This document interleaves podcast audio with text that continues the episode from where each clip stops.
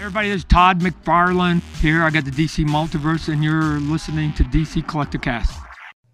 Welcome to DC Collecticast, talking action figures and collectibles from the DC Universe. I am your host, Benjamin David. Collectors, citizens of the DC Universe, I know it's been a hot minute since we posted, but we returned for the best of reasons, and that is we have a new DC movie. As you guys know, Zack Snyder's Justice League, the Snyder Cut, was released March was released March 18th on HBO Max. It's April 1st as we record this, so it has been out for a few weeks at this point. We've all seen it. I've personally seen it three times. Plus, I watched some of Justice is Gray. Uh, we did our Snyder Cut two part review on our Above and Batman Beyond YouTube channel and podcast. Please consider subscribing. Check all that out. But one thing I've still yet to do is talk to another human being about this thing. So I've chosen, ladies and gentlemen, one of my favorite of the humans, a good friend, fellow caster of the pod, protector of Earth, close friend of the network, and DC toy photographer extraordinaire, the great Scott at the Dot Bat fan. Say hello, Scott. Hello, how are you doing, Ben? Have you ever gotten an intro like that? I haven't. I've very immaculately rehearsed. I've got to say that was perfect. I added the protector of the Earth. Oh, I like that bit. That's good. That's good. That line is just so good. No protectors here, no lanterns. Oh, fall. Right? That gave me the chills even in the, the Justice League trailer. I remember that line. Um anyway, so no idea why they cut that line. right? Like why would oh god. Well, we'll get into that. So today Scott and I will be talking all things Snyder Cut. Uh, again, this won't be an actual review since the movie's been out for a few weeks, but I did also want to record an actual conversation about the movie and could not wait to talk specifically to Scott. In fact, the second I was done with my first viewing, uh, you know, th- certain scenes of this stuff, I thought about this guy the whole time watching it, just knowing how much he must have been loving it. I, I think about you, Scott. That's what I'm saying. well, I do appreciate that, and yeah, it, amazing movie. So No, much to it. Oh my god. Uh, but before we jump into it, please subscribe to the podcast if you don't already. We're on Apple, Spotify, wherever you listen to podcasts. Uh, again, we are DC Collecticast. Please consider subscribing to our YouTube channel as well. Uh, that's Above and Batman Beyond. We have a bunch of collectibles coverage there, interviews from Toy Fair, interviews with Todd McFarlane, Flim, uh, Flim Jetcher, Jim Fletcher, to name a few. uh, I guess it wasn't rehearsed, Scott. Badly rehearsed, I guess. and with the McFarlane Batman Beyond figure arriving hopefully sooner than later, I just got my delay email from friggin' Target saying that's on delay, but we'll definitely have some video coverage of that uh, coming soon. So check that out in video form as well. Uh, follow us on Instagram and Twitter, just like the show. We are at DC Collecticast. I mentioned before the Above and Batman Beyond podcast. Subscribe to that show on Apple, Spotify, and SoundCloud. Uh, that's where you can find my Snyder Cut review in audio form. Uh, video, of course, is on the YouTube channel. Did again two part review. The first one was almost two hours, and then the second one I did like a walkthrough notes. So I'm like, you know what? I got to finish the walkthrough, so I might as well go on for another hour and a half talking about this movie. but it's just so long and amazing, so I, I just couldn't couldn't help myself. Uh, finally, if you haven't heard our newest show to the network yet, please consider subscribing to the DC Animated Movie Show, a YouTube series and podcast for the prestigious ongoing catalog of DC animated movies.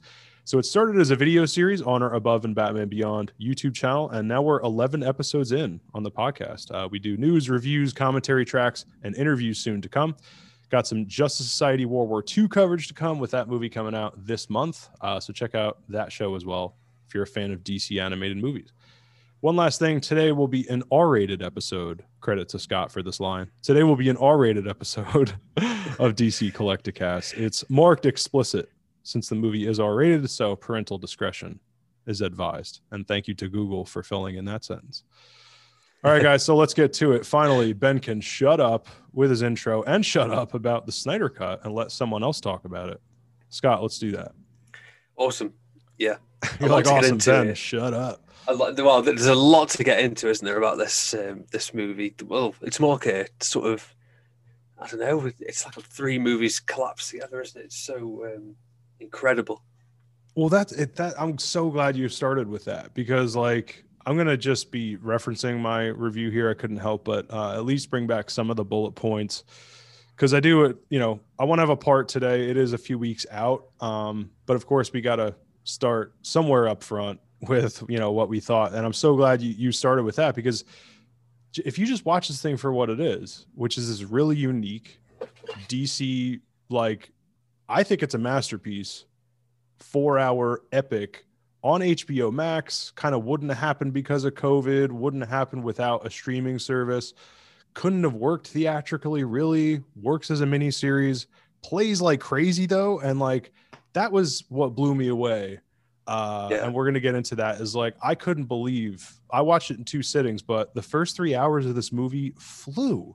Yeah, they do. Yeah, they absolutely do. And the, you know, the whole build up to the the main event is fantastic as well. You know, sometimes I've seen it said, but I think a lot of criticism uh, from some movies is that it takes so long to build up to uh, a moment. But that's exactly why this movie is good because it does take time to build up. Whereas obviously the original cut didn't. You know, you were an hour in and you were already fighting Steppenwolf with Superman back, and it's not really it didn't really work. Um, but this definitely is a better way of doing it. There's so much to pack into the story, and um, yeah, it's it's brilliant the way that Zach has laid it out in the seven parts that he did. It was really, really, very, very clever.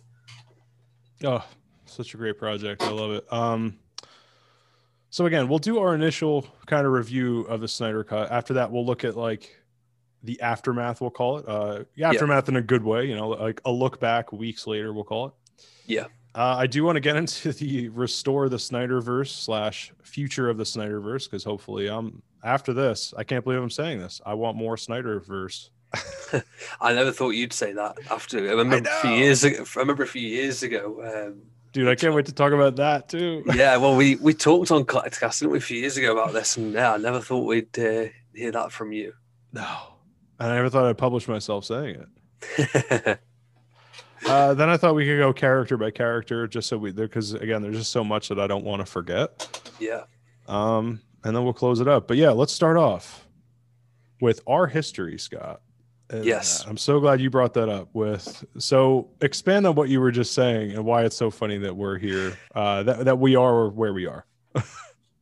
yeah. Well, it, it's crazy, isn't it? So about I think it was like sort of three years, maybe Three two, years three, now, yeah. two, two, three years. Yeah, when we were we were talking about it on um, on this very podcast, DC Collector Casting, and uh, yeah, like we were debating BVS and you know what we liked, disliked. You know, I liked more of it than dislikes, and you were vice versa, to put it um, frank. But yeah, and, and you know the, the whole BVS was just a. Um, a piece of the jigsaw that Zach had sort of put together, and you can see that now that the cuts come out. You know, it was very much the middle ground between a, a hopeful Superman coming in with some real issues, and then you know he he fights Batman, has all these problems, and then he finally comes back as a, a hero again. So you know, it's a really Very much. it's a pivotal part of the story, whether you like the, the movie individually or not, is you know obviously down to your opinion. But when you see it as a, a story and the crossover, you know that they do between the stories, it's very crucial, and um, you can see the importance of BVS more now,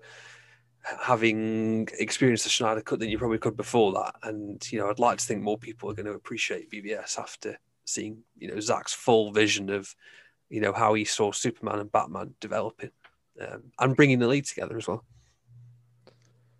No, I said the exact same thing in my review of like I there's still things that maybe I won't let go of BVS because I do look at it as like you got to tell it as its own singular story.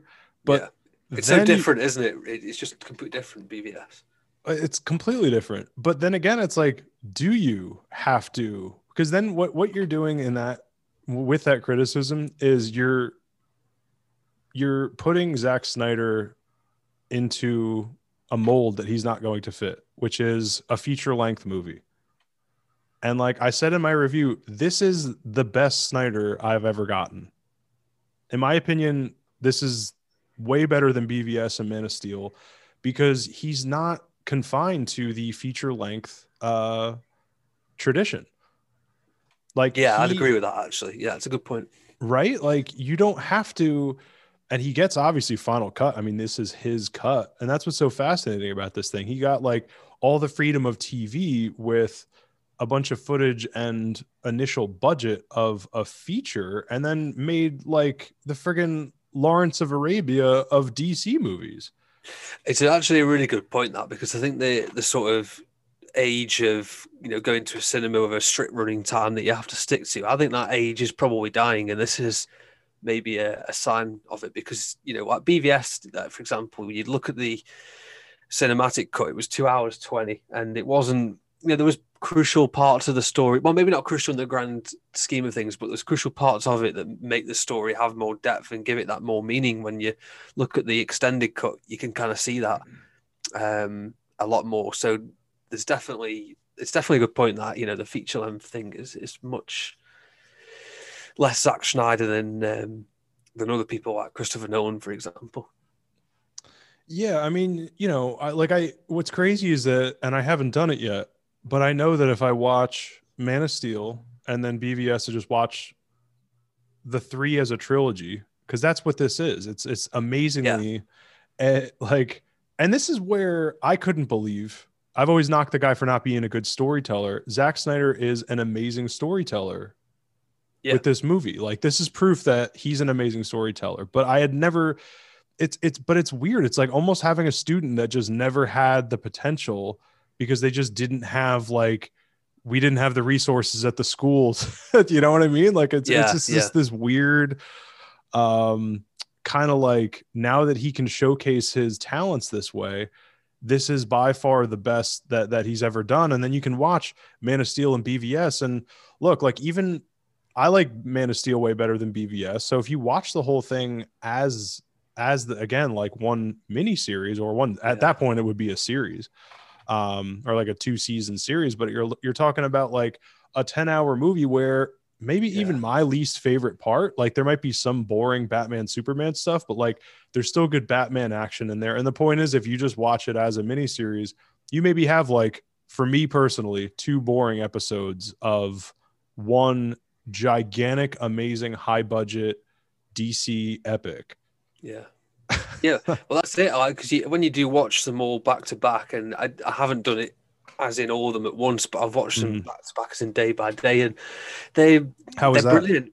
Really good, yeah. So I watched like Man of Steel a few days before, and then Batman v Superman the day before, and then Zack Snyder's Justice League on the day, and and it's so good. Like the way that they Zack's got an amazing ability to cross over the movies, and there's that famous um, YouTube video of the sort of crossover between BVS and Man of Steel, like edited in timeline, and it's just absolutely amazing when mm. um, you watch that as one thing. And I'm sure someone will do the same thing for the BVS um, start. Um, sorry, BVS end and the Justice League start. I'm so I'm sure someone will do that eventually. And yeah, it, it's incredible how he does that, and it just seamlessly moves into the next story, and also the way that he fits the plot ending of one story to begin the chapter of a new one. I think that's really clever how he does it. It's not just cross it over just so it is one story. It also is a plot, you know, developing for the next chapter in his um, in his series, uh, as it were.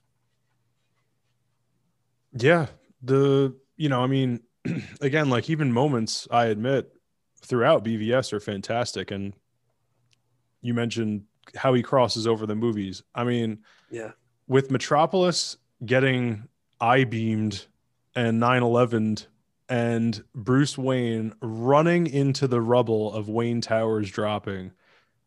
Like, yeah. you don't get better Batman than that, dude. It's amazing, isn't it? I, am glad you said 9/11 because I always it always feels like that to me when I watch it. You know that that um, visual of the ship flying into the the um, the world engine, like it's just uh, an incredible visual, and it is very um, it is very 9/11, you know, isn't it? Yeah, but that's what I really like about Zach. So, and this is the thing I've always said about um, I hate to bring them into it, but I'm going to bring Marvel into it as always. How dare as I always you? kind of, I know it's terrible, but yeah. So the the reason I like Zach and his movies is because um, there's always consequences to actions. I, sometimes I feel like mm. with Marvel movies, it's a little bit more jokey, and you know, oh, we can have a laugh, everyone's safe, the world's fine. But with Zack's movies, there's always serious consequences, like the amount of people that died in the Metropolis incident. You know, you got Bruce Wayne's um, uh, boss of Wayne Industries in in Metropolis who ends up getting killed from it. It's a very human story about superheroes, and that's what I've always really liked Zack for, and that's why I really like the Snyderverse so much. Um, you know every action has really bad or good consequences, and you know the characters have to sort of fight those feelings, and it's very sort of um, almost real life superhero stories if they did exist. So that's why I've always enjoyed it, and you know that Metropolis incident is you know, a perfect example. And I think it's very realistic in Mm. terms of if aliens existed, this is how we would react as the human race. You know, things like this would happen. It'd be very divisive, and you know that's very much what happens to Superman. You know, he's a very divisive Mm. character until Justice League and um, or the end of BVS and Justice League, I should say. Right, and it's also early Superman. So whatever problems you have with it, that's why ultimately I never had a huge problem with Man of Steel in the way that I had problems with BVS because I was like, all right, well, you know, if he goes out of character as we know him for in this movie, it's an origin. So he's either going to grow out of it or Yeah. they're going to like it's it's early Superman. It's an origin story. Uh, with Yeah. BVS, I just thought that until Justice League, and one of the things like I thought was a masterstroke with this is Batman does a complete character arc lo- watching this because it's he operates even in his words operating on faith Yeah, and like when do you even hear batman say that in the most optimistic batman stories the guy doesn't faith isn't in that guy's vocabulary so i like that it was you know the death of superman turns into like it it took so much from BVS that I didn't like. You take the death of Superman, which I felt story wise was just crammed into the end of that. Um, but you turn that around. You open this movie with that, and you're like, oh, you're gonna make it all count and show me like a. Meanwhile, this is how this affected this DCEU. Make that count. It made all the Batman killing people like in this. You learn why he was, and you learn that he's no longer acting like that yeah, um, and any of the killing that he's doing and people criticize this for being like like all you had was uh all you had was parademons and all you had was i'm like it's a justice league movie yeah like they're not going to be running around killing like joker villains like joker joker henchmen like they're going to be yeah, uh, they're not going to be killing a bunch of human beings. Uh, They're going to have this different, and people are going, you know, well, you could tell that everything was all the fighting was away from cities and away from collateral damage. And it's like, well, you really can't make anybody happy. I mean, you bitch that there was all this collateral collateral damage from Man of Steel. Then BVS, Yeah. they address it, and in fact, that is the impetus for the return of Batman.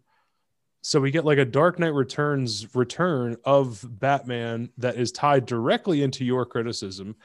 And then in this movie, there's no fighting around any humans, and you're like, oh, there's no cost to anything. There's no stakes. I'm like, the stakes is the end of the multiverse. That's not enough. Like, that made no sense to me. The whole like, there's no humans in this. I thought they did a really good job Yeah. with, um, you know, and the parademons too. Like those are video game villains. You know, there's a thousand of them. They you can normally make them cheap and not and, and kind of just forgettable. I thought he did a great job with the parademons. I just I can't believe how good of a job he did with this movie.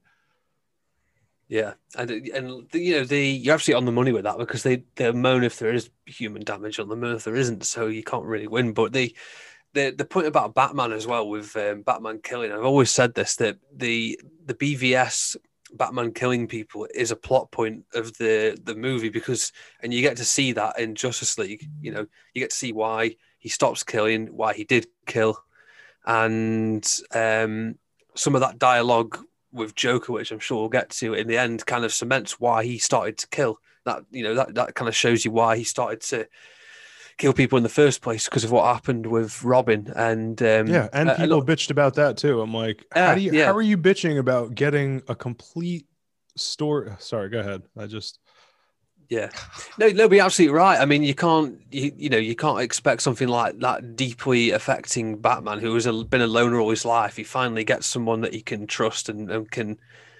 um, rely on, and then all of a sudden that's taken away from him, and you know he descends into this dark place. That would happen to almost any human in existence if something terrible like that happened to them. So you know, it it would be very difficult for Bruce to handle, and that's why he started killing people because he was like, "Oh, stuff this! I'm to go out and just take people out," and you know, and see Superman, and the anger builds and builds, and eventually, when he realizes he was wrong about Superman, he's like, "Shit, I've completely messed this up." You know, it's not, it's it isn't how it is, and you know the the point about Superman as well when he died. It's kind of like um, you'll remember this Ben in uh, the Justice League animated series when he Superman dies in Hereafter. You know, Batman walks up to the memorial and says, "You know, you taught me that justice doesn't always have to come from the darkness." Um, Mm. and that's kind of what we see in this as well. It's the exact same thing. You know, Superman teaches Bruce that he doesn't have to um, he doesn't have to kill. He doesn't have to always be um, the divisive loner. He's you know he can bring people together and do it um, uh, as a team. Yeah, like I didn't like in the Justice League. Not that I liked anything in that, but like, why is Batman the guy bringing everybody together? That's just, and then you go, oh no, that's perfect because he was a dick before, and now he's. This is the best way to like. He's almost overcompensating, um, in the best way though. Yeah, I just That's- that's really good storytelling.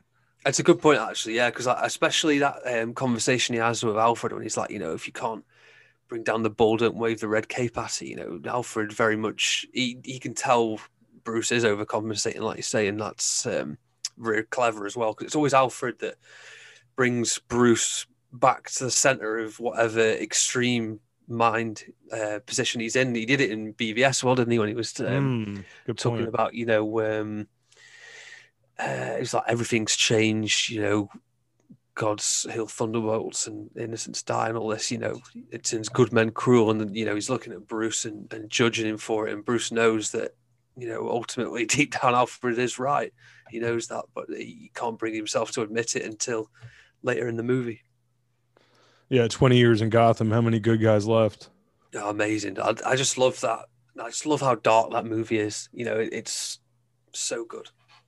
Yeah, I mean, again, now that you just look at all of this, so uh, uh, back to like my initial reaction of just the the movie itself that I was saying before, like it plays like crazy and it plays like crazy in terms of a miniseries. Um, it was really only because of Yeah. time that I I turned it into a two viewing thing. I easily could have watched this thing um, in one sitting as you would like a, a season of TV. Now you once again throw uh, the whole trilogy into a mini series.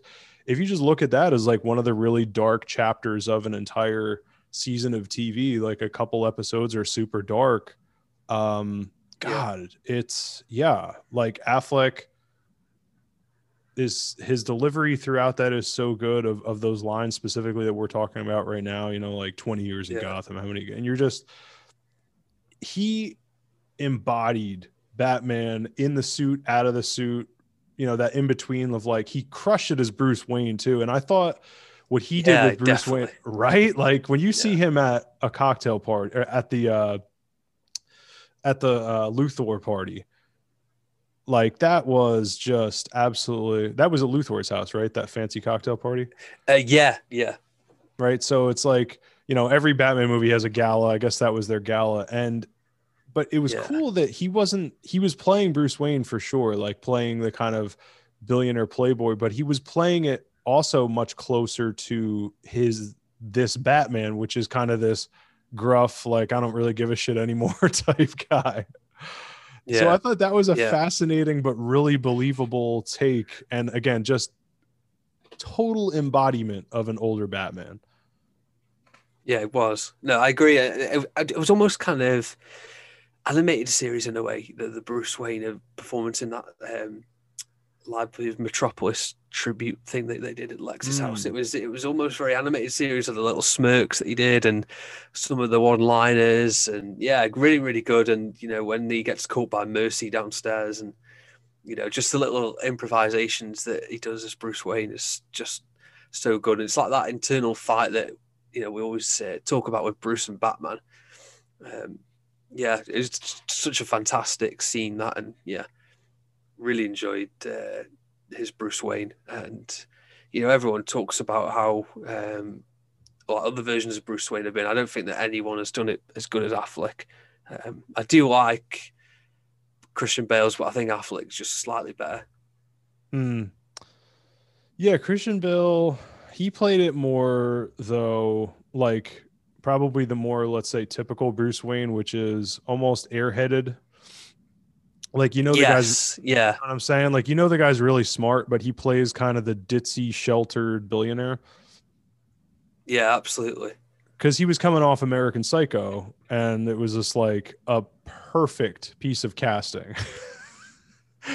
You Yeah, know, definitely. You just like you just turn you take that guy and make him not a dick and not a psychopath, and you there's just so much there, and everyone knew him from that. Um, so like I think what they were, and interestingly, like that movie is a little more real life, but uh, than this universe. But this was a cool like, again, older, bitter, gruffer, uh, Batman. And I just or Bruce Wayne Yeah, so I and again I, I agree. I I always say too, I, I love Christian Bale, but I even will go as far to say like if Affleck was in those movies, they would have been better Batman movies.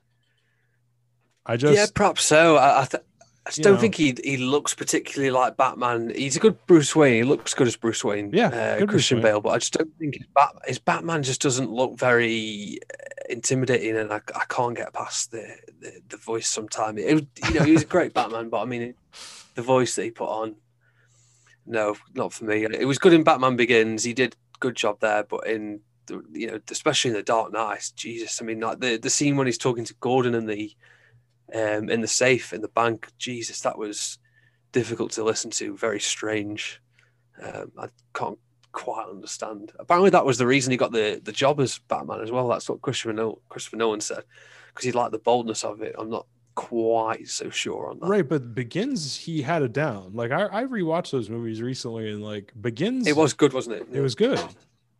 I could see why he gave him the job for Begins, but then all of a sudden in Dark Knight, Yeah. they're just I don't know if that was his choice or what, but um, Yeah.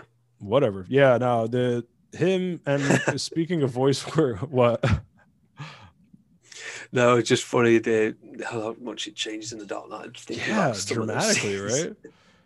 And so like and one thing I was gonna say in this movie I was really impressed, Zack Snyder's Justice League, is that like when Bruce has the cowl off, but he's like, you know, in Batman mode talking to other heroes and shit, it's he does this like gruffer Batman voice, but it's much like what you would hear with Conroy in the cave. Like it's that voice for Affleck. And it's just it's very Batman, but it's not overdone, and it still kind of sounds like Affleck. He just does such a damn good job. Yeah, he does. He, yeah, that's absolutely true. And um, the scene when he's talking to the uh, to the league just before they go over to Russia, and he's talking to him about the computers, you know, and he just the you know, how many demons he's fought and and all that. It- amazing line delivery, and um, Yeah, it's only really around Alfred when we get. Yeah, so good, so good. Yeah, much better than you know. We are not enough. much better than that. Um, Steve Trevor tell you that?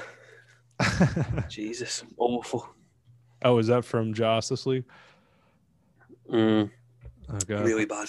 I don't even. There's so much I don't remember, which is good, I guess. It's good, yeah, it definitely is good. I mean, that tells you everything about how much of a legacy that film's going to have. You can't remember lines from it. Um, oh god, awful.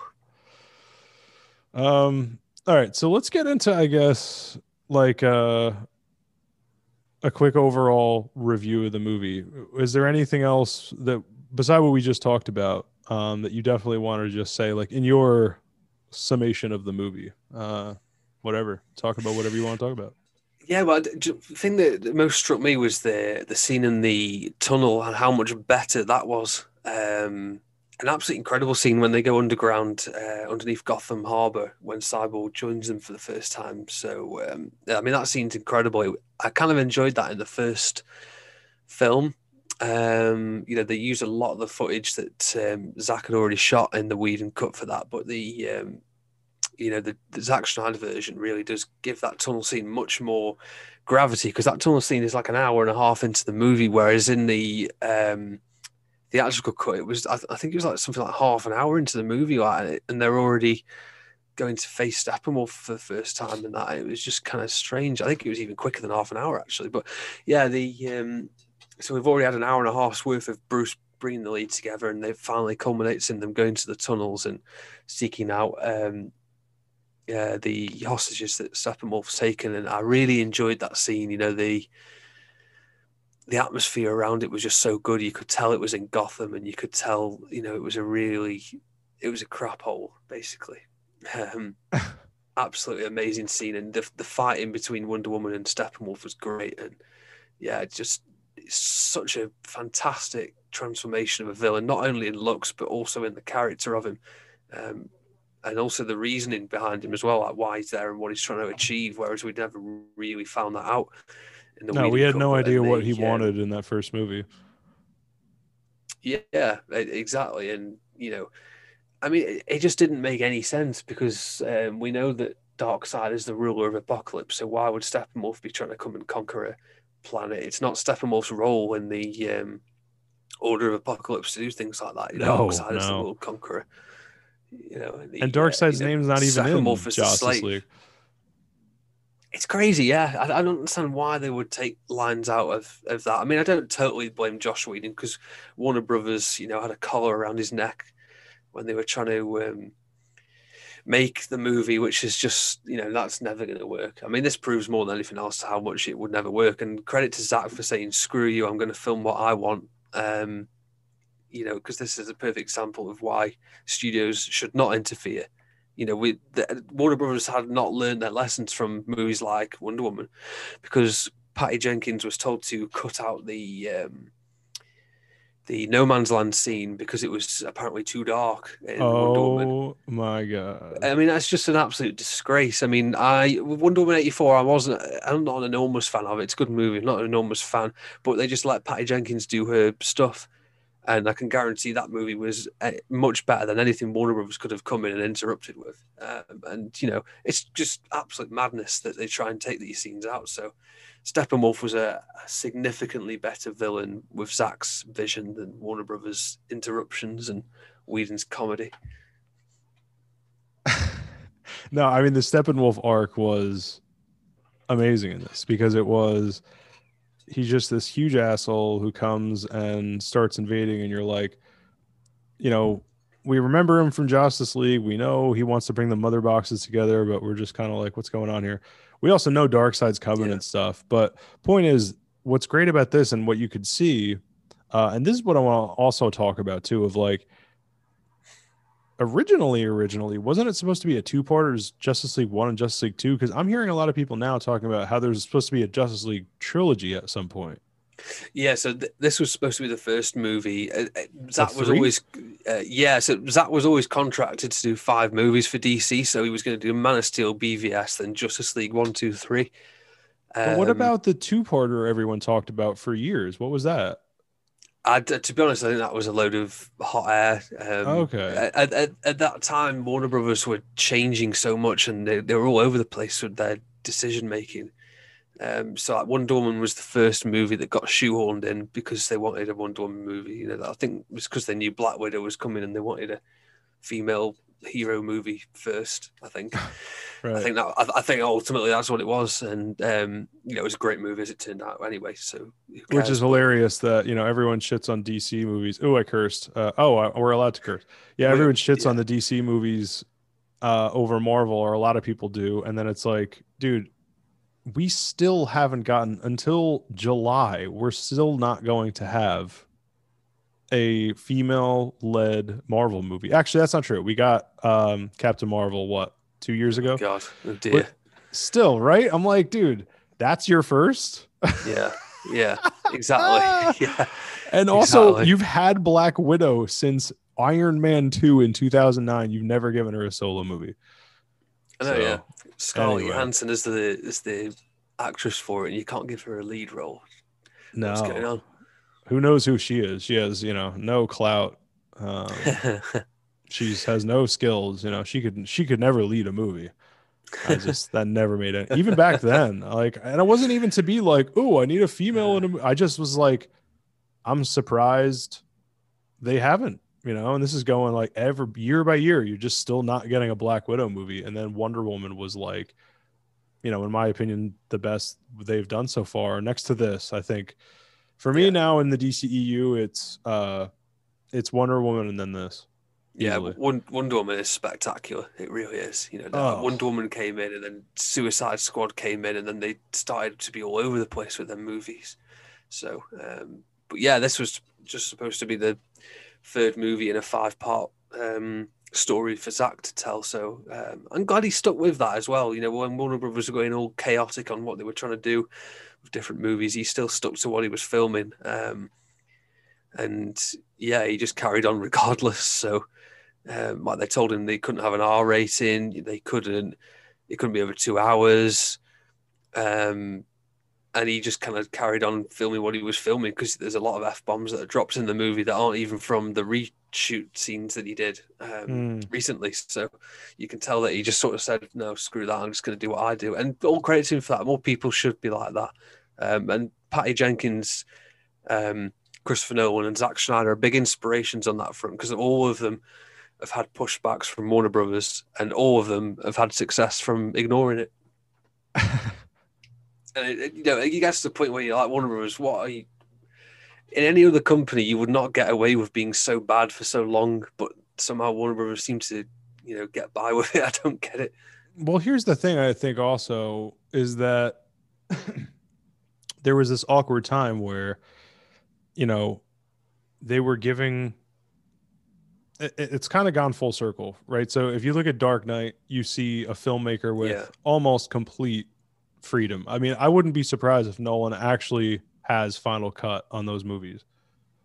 Um, Yeah, so like i mean that's how much control he had on a james cameronian level but as i said in my review of justice league of this justice league's uh, snyder cut this is the closest thing to james cameron i have ever seen because this thing is you know no pun intended titanic sized. And Yeah. it's also doesn't care about running time doesn't care about you know the r rating doesn't care doesn't care doesn't care doesn't care. Um you know i'm going to take special like this is james cameron back then it's like i'm going to take special effects that don't exist in 1996 yeah, 97 and then also it's going to be a three and a half hour love epic uh introducing not introducing but at that point who is to be you know uh dicaprio that type of thing of like wait why are you what? Why not make it just action or why not why not? And none of these filmmakers as you said just give them freedom.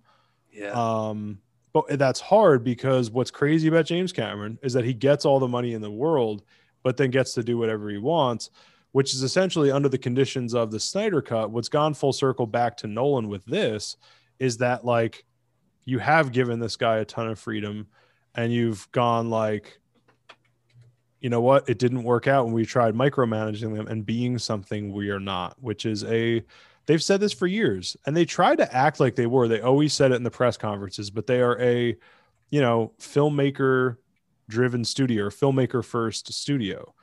Yeah, uh, whereas marvel is you know oh why can't dc do what marvel's doing well they never well i guess at some point they did but like at first they were never trying to so that No. that criticism was completely artificial at first it's like you know until bvs Yeah. they weren't trying to do what marvel's doing like marvel's doing one continuous story that is controlled by one person and overseen by you know the most rich mouse with pants on the planet like that's different from saying yeah. here are five different filmmakers do do the multiverse essentially Well, Marvel's just doing. Marvel isn't doing anything special. It's just doing what Marvel's good at doing, and DC should just do what DC's good at doing.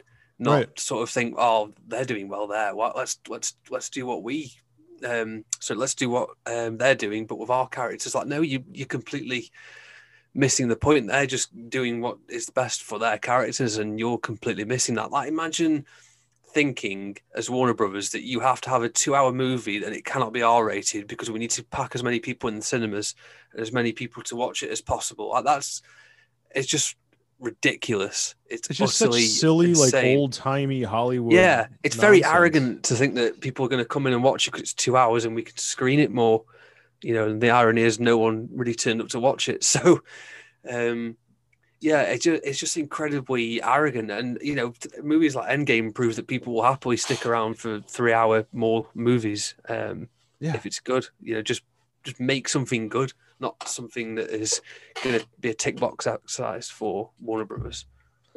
Yeah, so let's get deeper into this. Do you think now that this is the proof in the pudding? I think again there were other conditions, COVID. Uh, you obviously have more streaming services than ever. In this case, now DC has their own streaming service um, with HBO Max. Do you see that?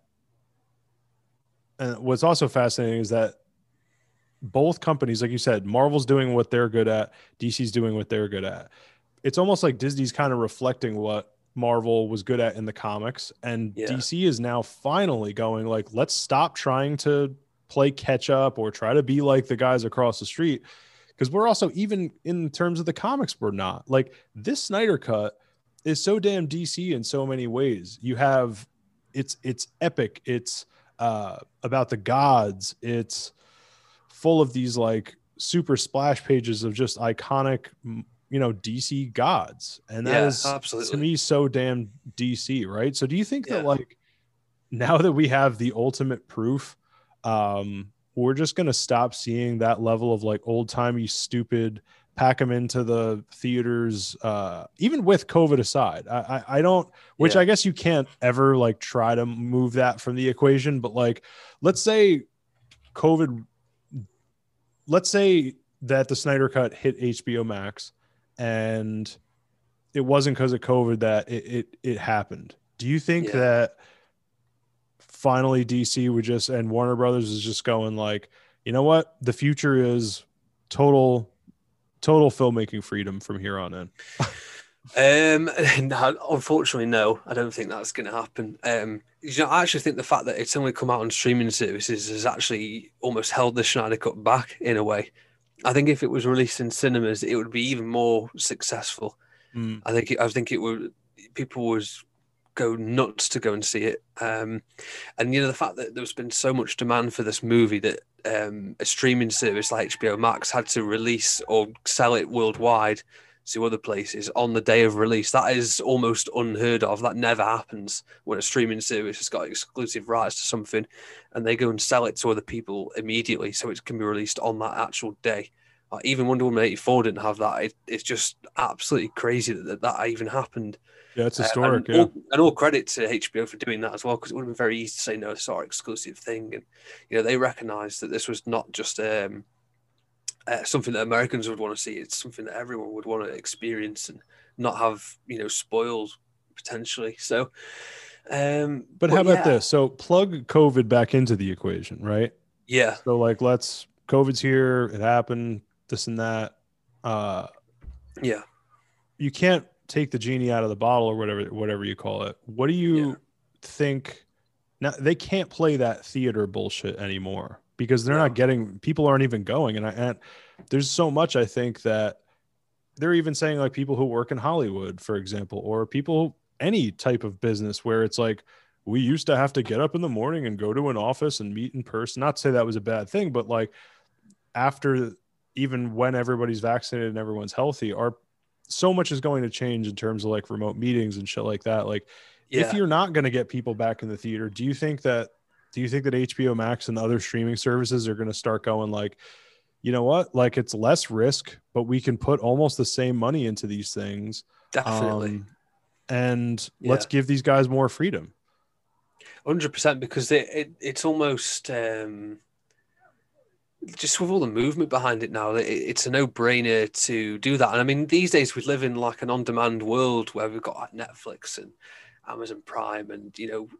uh, Disney Plus, where everyone could just if you want to watch something, you can watch it right that second. Um, and you don't have to worry about you know waiting to oh I need to pick a day when I'm off to go to the cinema or oh, I've not got enough- enough time tonight to go and see it or are the screenings cancelled or something like that, or you know, you don't have to worry about things like that. So um, I think they're very much sort of the especially this year and- too because now it's day and date now it's literally Yeah. like it's not just on the streaming service in a month or two it's that night Exactly, yeah. And HBO Max will make an absolute ton of money out of it as well, selling it off to other places. Um, so it was on Now TV in the UK uh, with Sky, and I know Sky have a deal with um, HBO with stuff like Game of Thrones, so they, you know, they can just expand on that partnership, and you know, tens of millions of dollars later, they make a ton of money out of it.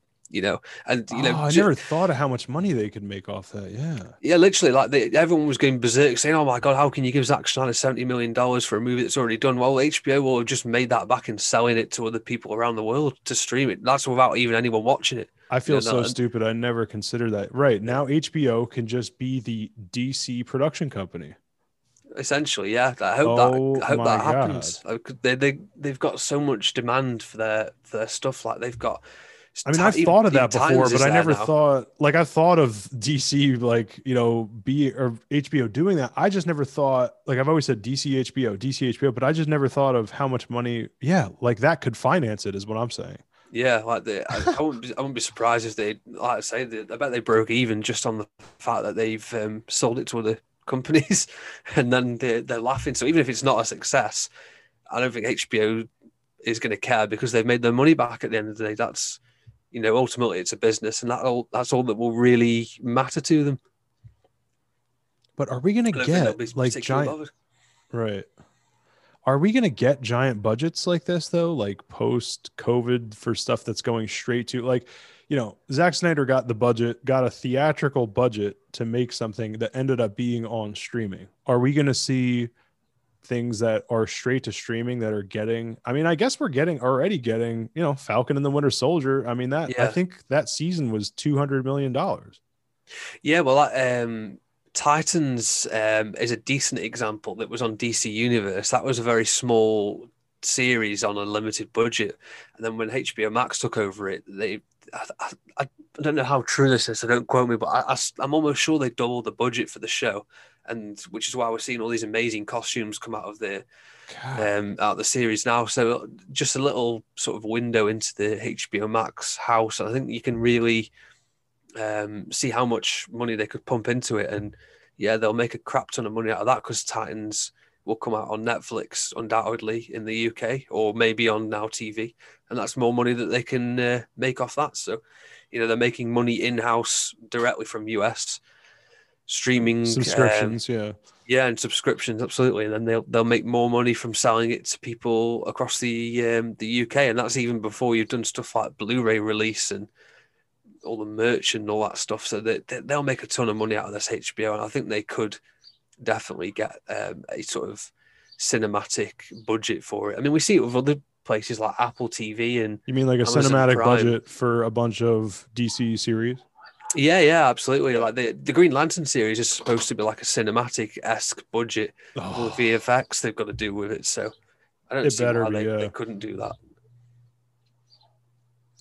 Well, I think yeah, that's what it is. Is like you're at this point now where it's we've seen what the CW has, let's say, tried to do.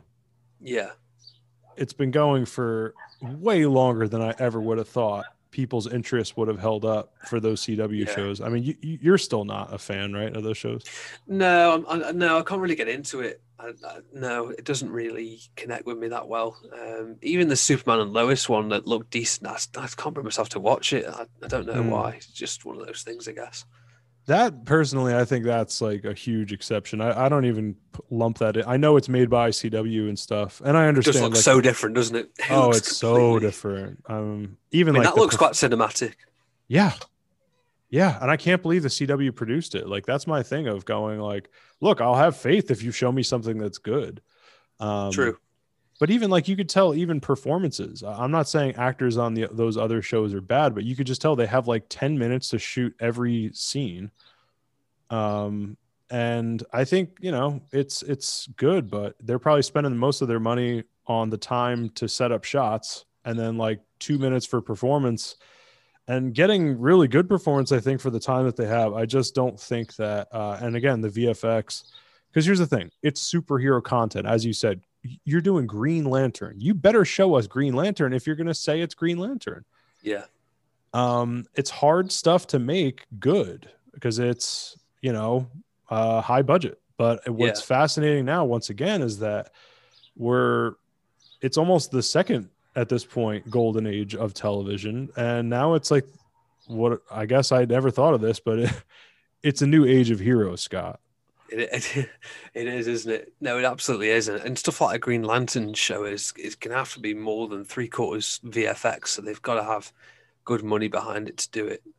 And It's here's like- also proof in the pudding too. Like I I'm telling you, the Snyder cut is proof that with the freedom and with the uh with the with the low risk of, of streaming, like you're gonna get it's gonna be more like comic books than ever because you're not trying to put a square peg in a round hole of going Yeah. like it has to be a comic book movie. And I've always had those criticisms too because I was always movies first. Like before I ever got into comics and even though I always loved Batman, it was always like they made I got in through Batman the animated series, but they were going like, let's make really good short films. Let's make really good TV episode that happened to be about Batman. So they always had that down, this and that.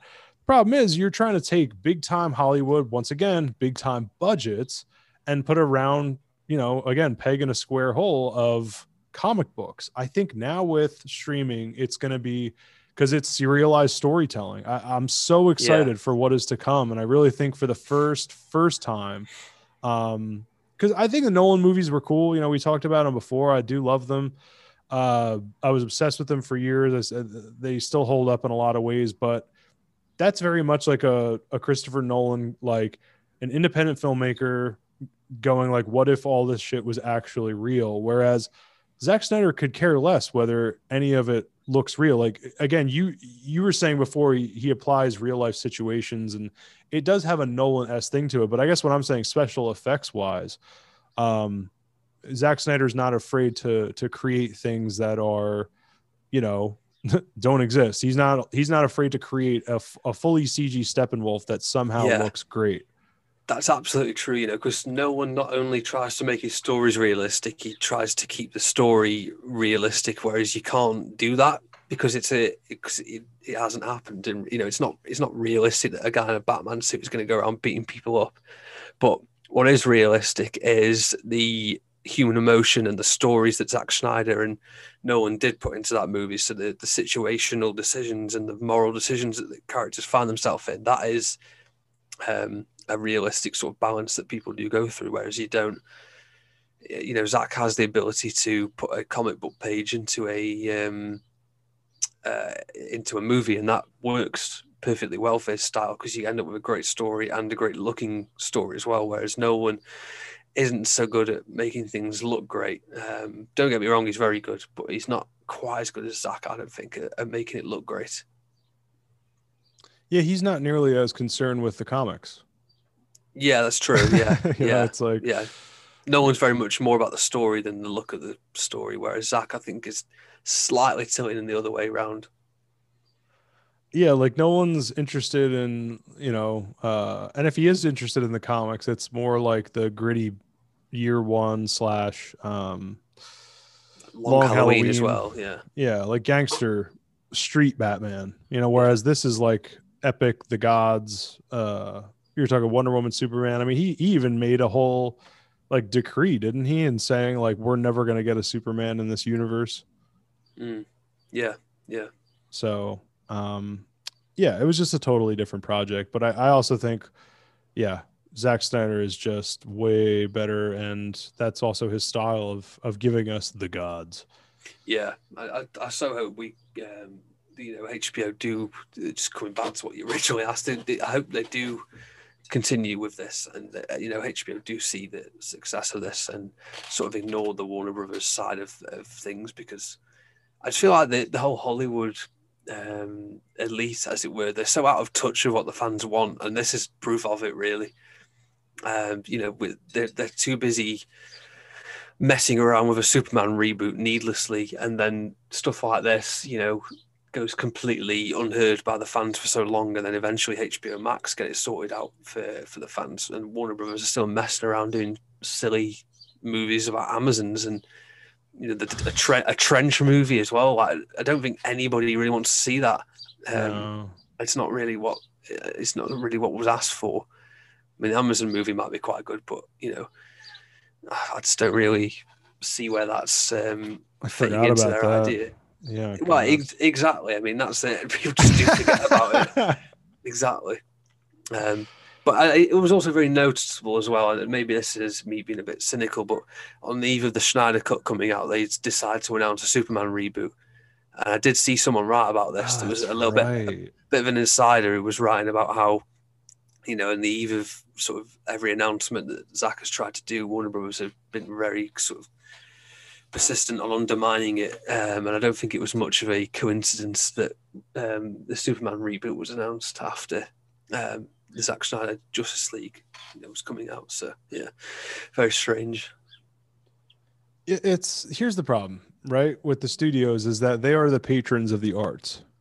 Mm, And as we keep saying, VFX, comic book content, you need billions with a B to like really make a franchise happen. Um, I think I can't wait now to see the patrons being historically HBO just goes like go for it. They stay out of your way. So like I just to t- try to turn it positive and not just shit all over Warner Brothers, but it's sad that Warner Brothers still plays uh, because I guess they have to though. And and again, it's like uh, they are the people, they are the money people that own the property that have the toys that you need to play with to make this stuff happen. And it's really hard to make these movies happen. Um, but again, you're also doing things like we talked about in the very beginning with why should Zack Snyder have to have like a traditional three act structure in order to tell a Batman story in in some big ass popcorn movie with why does it have to fit all your four marketing quadrants? Absolutely. And, you know, it's like You're too right, too right. And you know what? Um, Ray Fisher summed this up really well. You know, these are his words, not mine. Although actually, they are my words as well because I do agree with him. But so Warner Brothers said, um, you know, they wanted to make a Black Superman movie, but then this is the same studio that cast aside Ray Fisher's um, Cyborg, and they didn't want a John Stewart in a movie. So they want to be diverse, but they want to do it on a popular term. Um, and I think that's absolutely true. They're so out of touch with what fans would like to see. Fans would, I think, fans would love to see a cyborg solo movie, and we've seen that with the reaction to the fact that he's left. So many people, you know, the hashtag I stand with Ray Fisher is huge. It's massive, mm, and you know, because people want to see that.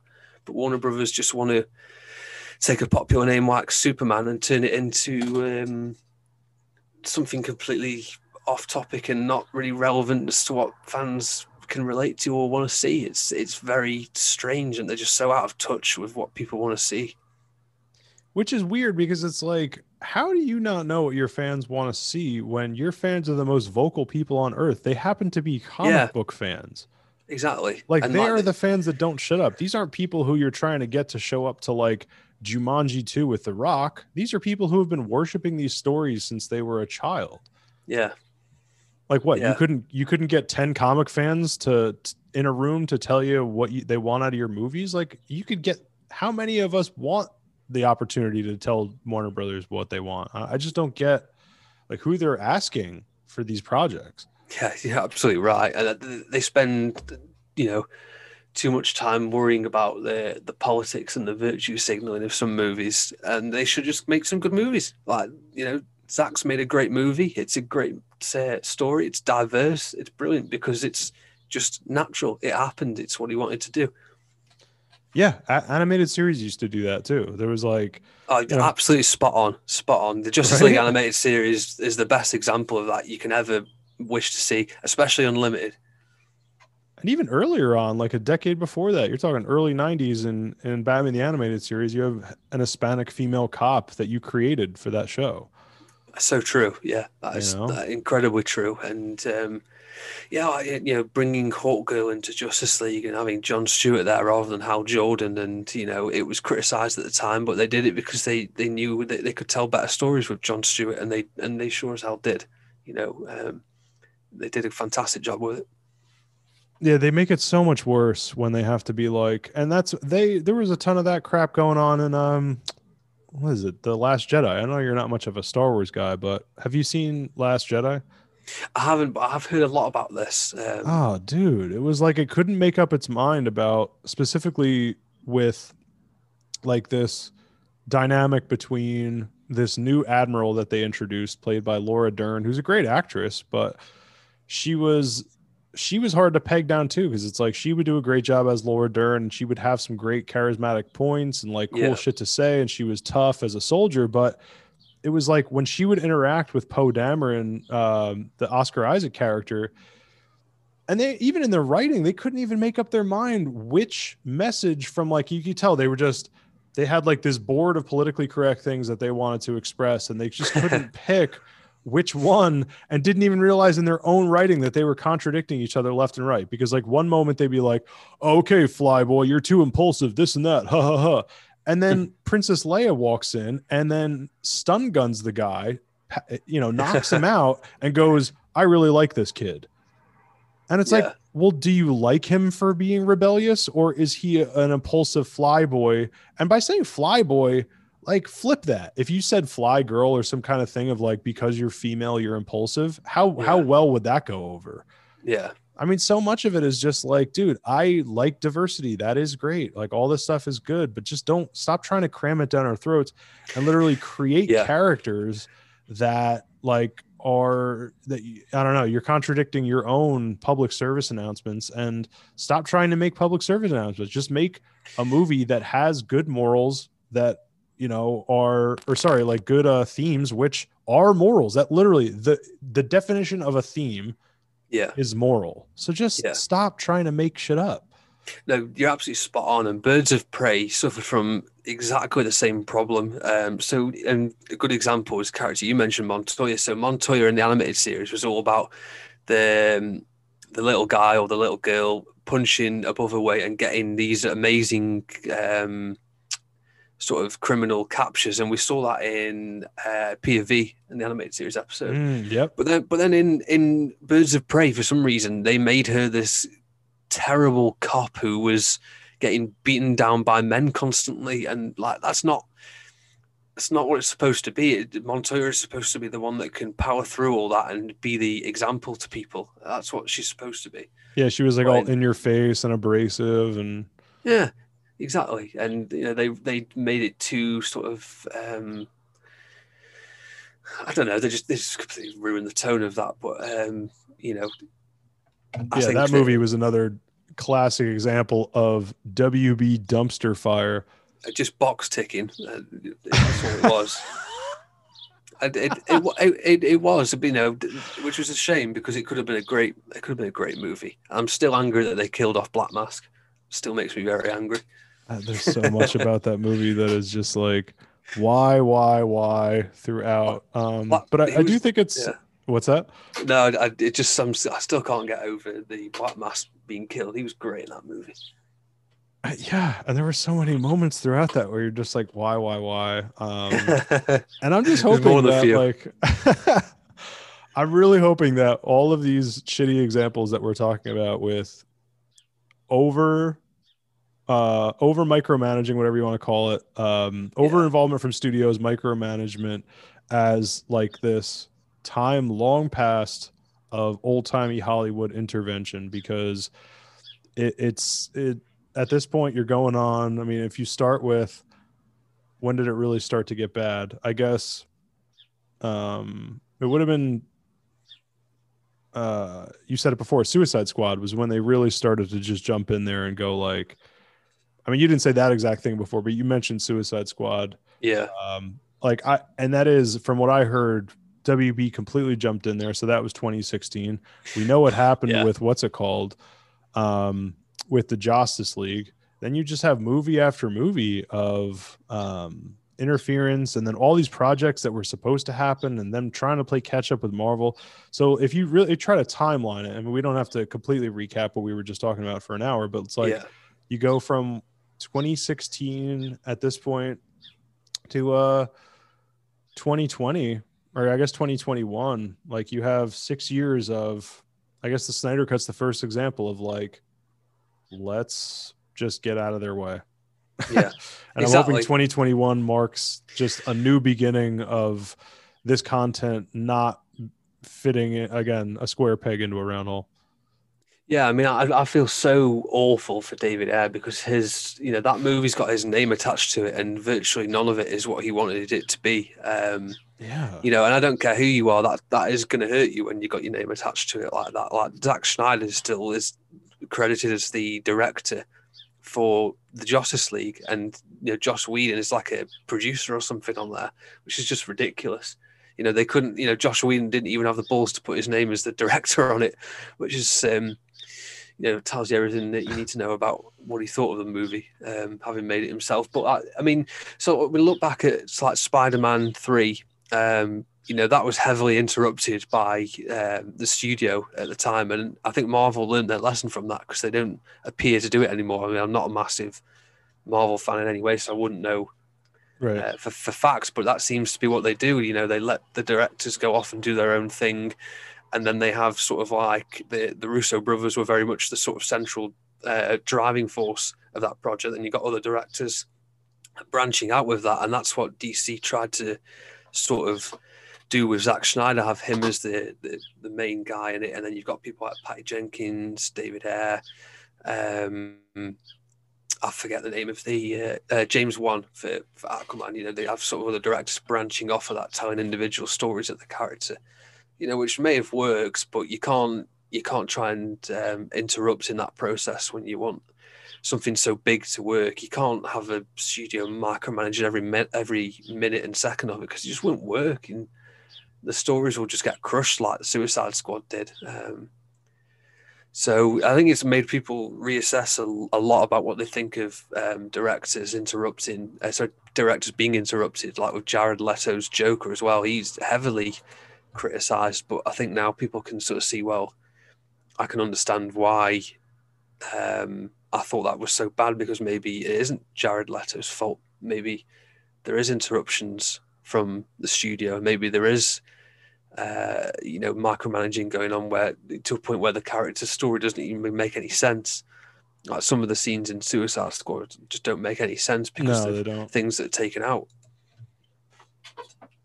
Right. Same yeah. Do you have actually? League. Let's talk about that. I mean, do you have time to talk a little bit about the epilogue and uh and Uh, Joker? yeah, absolutely. Yeah, sure. Okay, I just want to make sure. So, yeah, let's get into the the Jared Leto Joker stuff. So you just said a bunch of of very important things for people to keep in mind about Jared Leto as an actor, about Jared Leto Joker as its own thing, and then you Yeah. have the Suicide Squad that we saw, which essentially you said it, it's not Dave David Ayer's movie, even though his name is on it. Um, Yeah.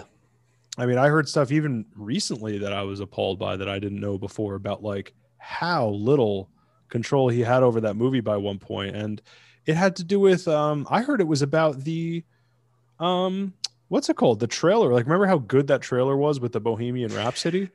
It's, it's funny, you know, I, I can remember watching that trailer and I watched the Justice League trailer a few months ago. Uh, I went back on the Instagram page right at the beginning and looked at the trailers and it's frightening how much isn't in the in the ending cut and that's just from a trailer.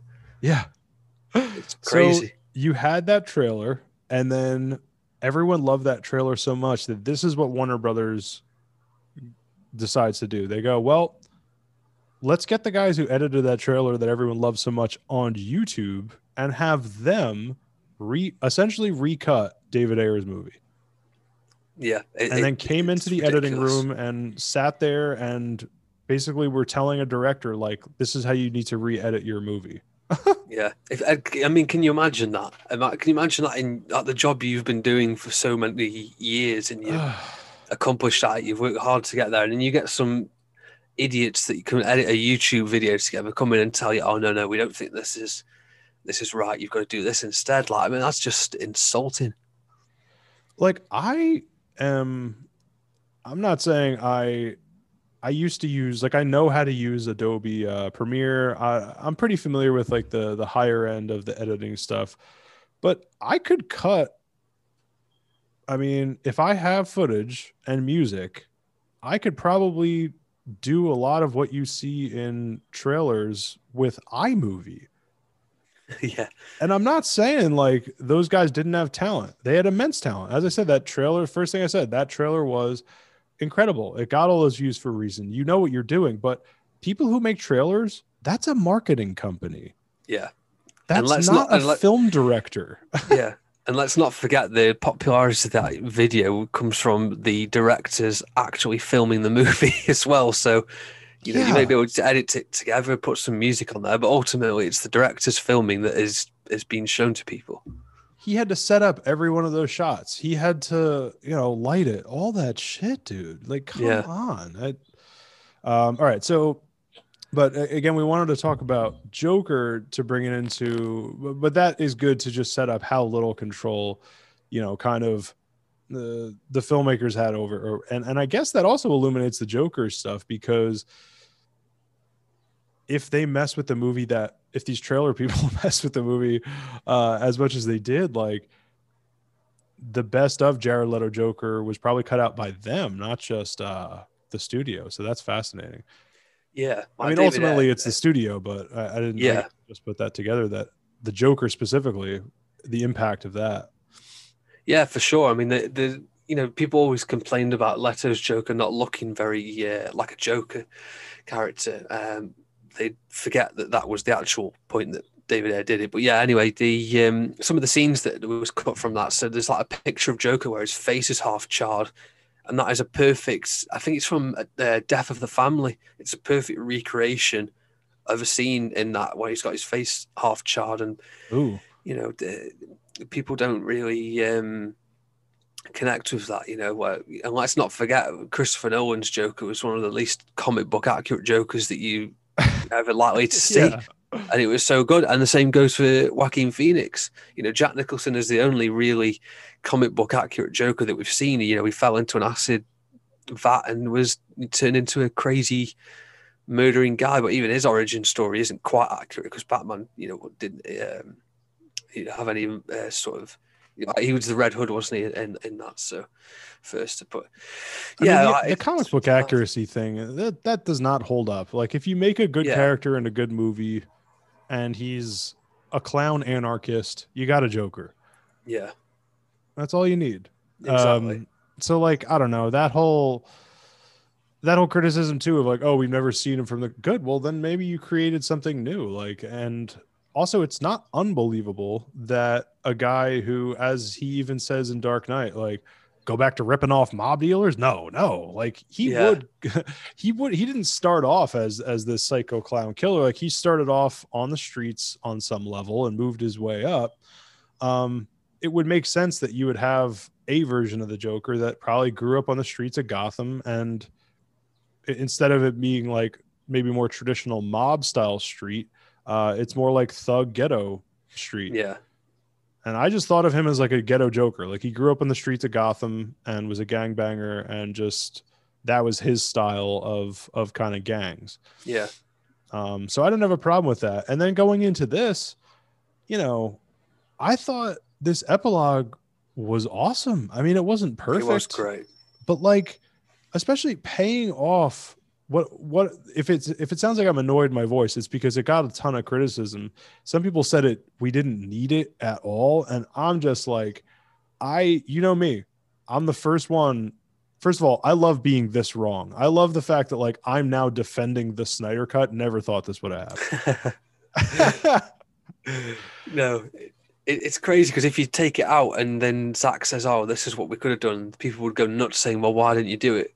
So you're in catch twenty two. You you put it in and you get moaned at, or you don't, and you do. So, um, I just like everyone bitched in BVS, me included. I was one of them. That that scene never got paid off, and so many people were like, "Well, we got a Justice League movie coming, and this and that." And it's like, to an extent, I still don't let it off the hook, but I still now like, yeah, do we need it? It was one of the first things I was looking forward to. I was like, that shit better get paid off, yeah, and it completely got paid off. it did. Yeah, and it, it was important to have Jared Leto come back. I think it was more of a. Uh, it, it, it was great to see, and it was a big middle finger to the studios that not only messed his version up, they messed David Ayer's version up. So he's like, right, I'm going to just get Jared Leto back in. Um, I think it was, important. It was important for the fans as well to see that. Hang on a minute, this guy can be a great Joker. You know, you, you he's been criticised in Suicide Squad, but he can he can do it. He's a great Joker. He loves the character. We already know that. So, yeah. I mean, clearly, like I mean, just in casting, you say the words Jared Leto Joker, that completely works. Just those words. Yeah. Um, and then we get this final vision of him where it's way closer to this gangster guy that we talked about before, which once again, you and I can accept there being a difference, but this is way more, Absolutely. let's say, traditional Joker. Like he's got the long hair, um, the, you know, the makeup's closer, not covered in tattoos yeah. and stuff. Dude completely delivers uh, you know, is parts of it. He's terrifying. He's creepy as fuck. Like, yeah. just really weird. He's he's um, effectively funny. He delivers funny lines, and I hear pretentious. I hear it went too far. Like it's too much shock humor. Like when he says the thing about the reach around or whatever. Yeah. I'm like, you really just can't satisfy anyone. Like this is an R rated uh, DC universe. Like I think Joker totally would say something weirdly ball breaking slash homosexual to to Batman. Guys say that kind of crap to each other all the time when they break balls. Yeah. Exactly. Um, well, it's famous in Dark Knight Returns that Joker is actually gay in in that. So. yeah. You know, Frank Miller wrote his Joker as a gay character. So you know and, and like I don't I don't think people are criticizing him because there's homosexuality. I think they're they're trying to say that that was shock humor. Yeah. Uh, my response to that is, first of all, if you're going to be woke, like pick what it is because if if it's gay, it shouldn't shock you. And number two, it's also like even if you're not trying to be woke, I think that's exactly the kind of thing the Joker would say, especially a Jared Leto yeah. like you know, I mean, he is a beautiful man. It's I'm I'm I tend to like girls, or I only like girls, let's say, but he is an undeniably good-looking dude. Um, I think to give him like have a, a long hair, kind of, you know, those big blue eyes and stuff, not play into that kind of like gay banter. I mean, not to not play into it, but I I think it totally works. Um, I didn't bump up into that at all. I mean, is, were 100% of the lines in the whole epilogue, including Joker, perfect? No, but I thought that that was just a great, like, oh, it's an epilogue to this huge Snyder cut thing that uh, we're tying, obviously, the whole project, you're tying up loose ends. You're ending this huge trilogy as well as uh, you're doing like three things. You're ending a trilogy, you're setting up for a sequel, but you're also, once again, ending it. Like, that's you're you're like you could not get a Justice League 2 um you're turning this whole thing into a trilogy while also ending it. And i just think that like you know that's a big impressive feat of uh of storytelling there. And the epilogue was absolutely crucial to it to get a joker as i mean look it started off this batman it's we got a batman v superman story. To never get a joker uh, on the same screen as Batman is ludicrous. That was a perfect way, I think, to tie it yeah. up. Um, and I, you know, pretentious. What? Yeah, again, Jared Leto Joker. Like Jared Leto yeah. is pretentious as fuck. What did you expect? Exactly. Yeah. I mean, he's a method actor. Some of the lines in that the great. guy shows up to set. Like I guarantee you, he showed up to set dressed as a Joker, talking like the Joker, because that's how he acts. Yeah, he does. He, I mean, there's that famous story where he sent people like dead pigs and stuff in Suicide Squad, wasn't there? Um, you know, he gets really involved in the character, and that's that's good. Um, I don't see why that would be a, a negative thing, and he even got criticism for that, which is insane. But and also he is the only Joker ever to appear in more than one movie, so that'll annoy the um, oh cool the, the anti the, the anti Leto people. That'll annoy them, so that's good. But um, it, some of the lines he came up with that, that were great, like um, like Truce Bruce when he talks about that, and you know sending a boy wonder to do a man's job, and you know they're just brilliant lines and really deep cutting.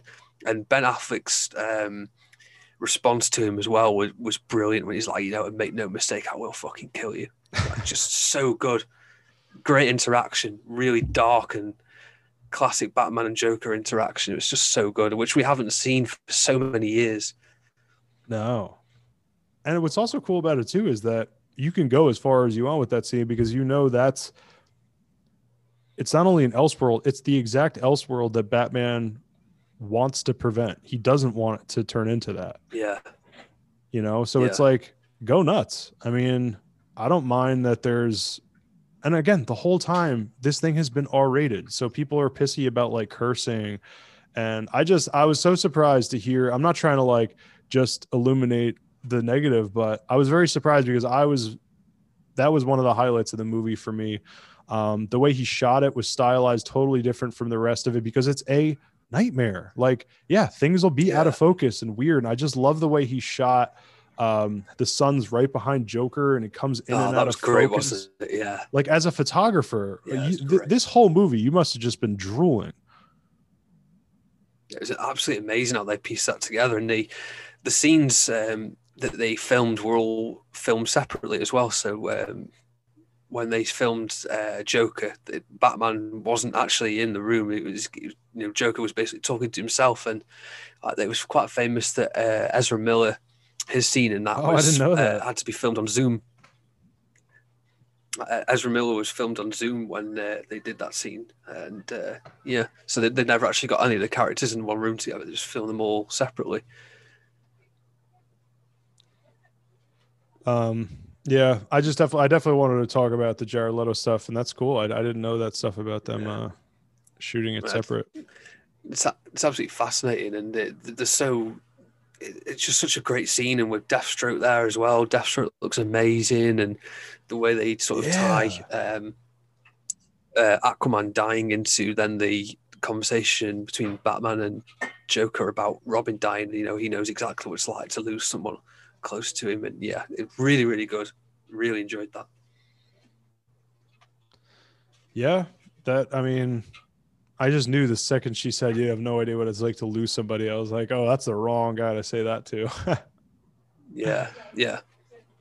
and then it's perfect to have of all Yeah, characters absolutely. the Joker, you know, defending Batman essentially. Yeah, it was brilliant, and and that'll annoy Batman even more. You know, he knows how to get into Bruce's mind and and annoy him because he knows full well that siding with Batman will really piss Bruce off, and he'll get really annoyed with it. And then that line as well about Harley Quinn, I mean, that was just so good, Ah, so good. absolutely amazing. Um, yeah, and then finally, I guess uh, we can wrap with this: the Deathstroke slash um, setup for Legion of Doom, baby. Like this Wow, is the I- first time that what's his name that this Lex Luthor didn't annoy me, and here's another master stroke once again, making all the things Ben didn't like about these movies good, and they even have a line in this movie of like at first, you know, he's not annoying me. Uh, obviously, he's got the shaved head, but it's like Jesse Eisenberg way toned down that that really kind of like cranked up to 15 performance. And they even have a line because Deathstroke says, you know, you're a few something apple short of a barrel, whatever the term is to say, like, I heard you're out of your mind. And Lex Luthor goes, Well, the good doctors Yeah. of Gotham uh fix that or whatever. So it's like you have an explanation for a once annoying character. Once again, Zack Snyder going, I hear your complaints. I am now going to make him not annoying. Ah, honestly, Ben, you summed it up perfectly. It's that, yeah, couldn't word it any better. It's perfect because um, we now know exactly uh, why he's changed, how he's changed, and what is going to happen to him. You know, when he, he talks also about, oh, I've got far more important things to do, um, which is great. You know, he's no longer going to sort of be obsessed with one individual thing. He's just going to go for a big, bigger, higher goal, and he's you know going to collect. Uh, this league together himself, and the when he delivers the line to um, Deathstroke about you know Bruce Wayne being Batman, so good. yeah. Um I mean the Deathstroke stuff, he looked how good did that suit look? I mean, it looks straight out the Arkham game, didn't it? Absolutely phenomenal suit. Um, and he just looks so good. Like Joel, I can't pronounce his second name. So Joe, I can't pronounce his second name.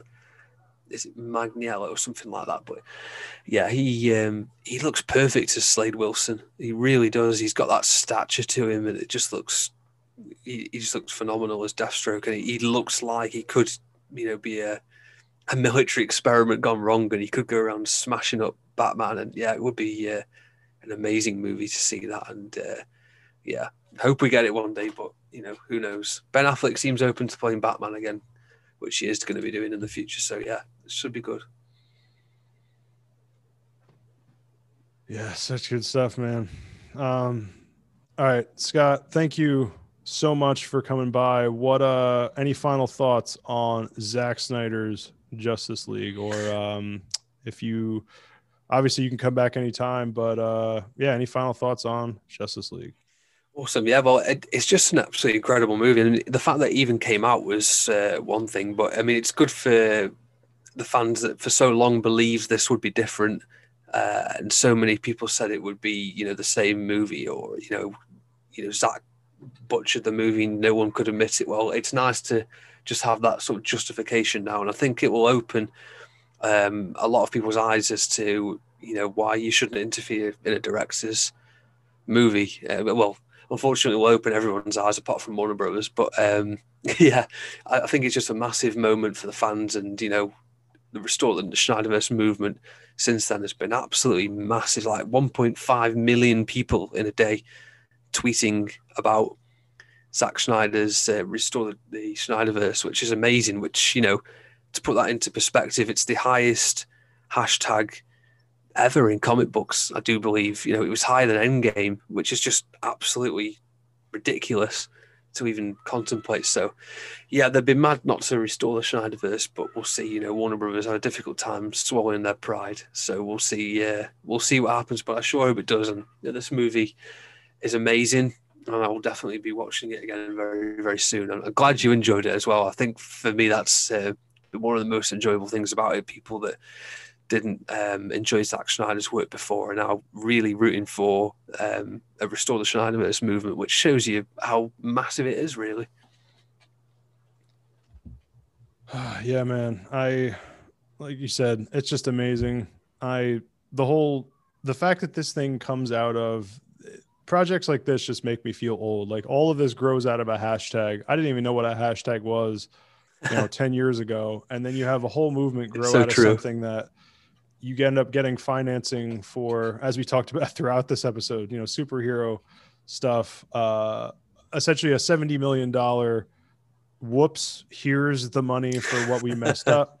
Um, and the people have spoken, man. And then again, like hashtag restore the Snyderverse. I am all about with HBO, and I have full optimism, as we talked about throughout the episode with uh, HBO Max, that that is possible. That we can also start once again, it's like do what DC does best. Multiverse this shit. Now, you know, we have this filmmaker doing this over here.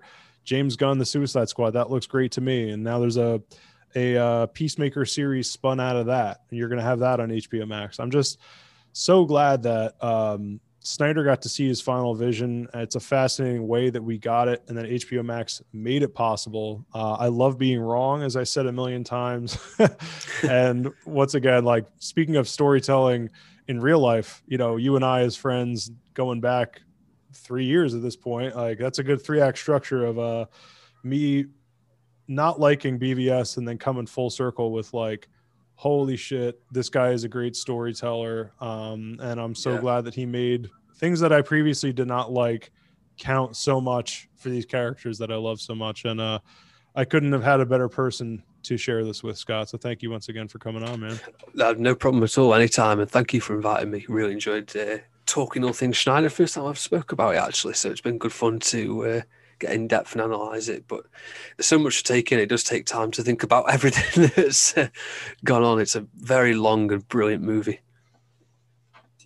Oh, and you know, best thing for me, it's an excuse to talk to my friend that I haven't talked to in a while. Absolutely. No, I agree with that. I miss you, man. Yeah, same. But we'll have to do it again soon, definitely. Awesome. So yeah, we'll do this more again when I have uh, the new studio next month. Uh, I'm going to be doing calls like crazy, so we got to do this again soon. Sound good? Perfect. Yeah, absolutely. Well for that, and good luck with moving as well. Awesome. All right, so that is it for our. I don't know exactly what to call this yet, but uh, Zack Snyder Justice League. A few weeks later, we'll call it that. uh, please subscribe to the podcast if you don't already. Oh, actually, before we plug our stuff, Scott, I didn't. Uh, I forgot to plug you up front. Plug your stuff. Oh, that's quite right. Um, so you'll find me on Instagram at the dot bat batfan, and uh, yeah, that's pretty much it. Yeah, dude. Uh, the toy photography from the gentleman we're speaking with today is unparalleled. Honestly, like even since we last talked, you're getting. It's like, how could he get any better? And you just still get better. Um, you you're so good at it. You really have your own style, and I once again, this is why I watched this movie through different eyes because I'm like, I know Scott is just like eating this up. So uh, check out Scott's stuff. Thank you, I appreciate that. Well, I've had a lot of time to uh, to try and improve over the last year, as we all know. Toy photography has been almost the perfect hobby for COVID when you can't go anywhere and speak to anyone. So yeah, that's worked out quite well. If you can take some light from it. Awesome, man. Well, uh, thank you, Scott, once again. Please subscribe to the podcast if you don't already. We're on Apple, Spotify, wherever you listen to podcasts. Again, we are DC Collecticast. Please subscribe uh, to our YouTube channel once again. That's above and Batman Beyond. We have a bunch of collectibles coverage on there. Interviews from Toy Fair. Uh, yeah, sorry.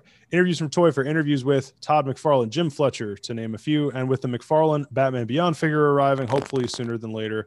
Um, we'll definitely have some video coverage of that coming soon. Just, just check us out in video form as well. Follow us on Instagram and Twitter, just like the show. We are at DC Collecticast. And um, this has been Benjamin David telling you to keep collecting. Thanks again, Scott. Thank you, Ben. Everybody, this is Todd McFarlane here. I got the DC Multiverse, and you're listening to DC Collecticast.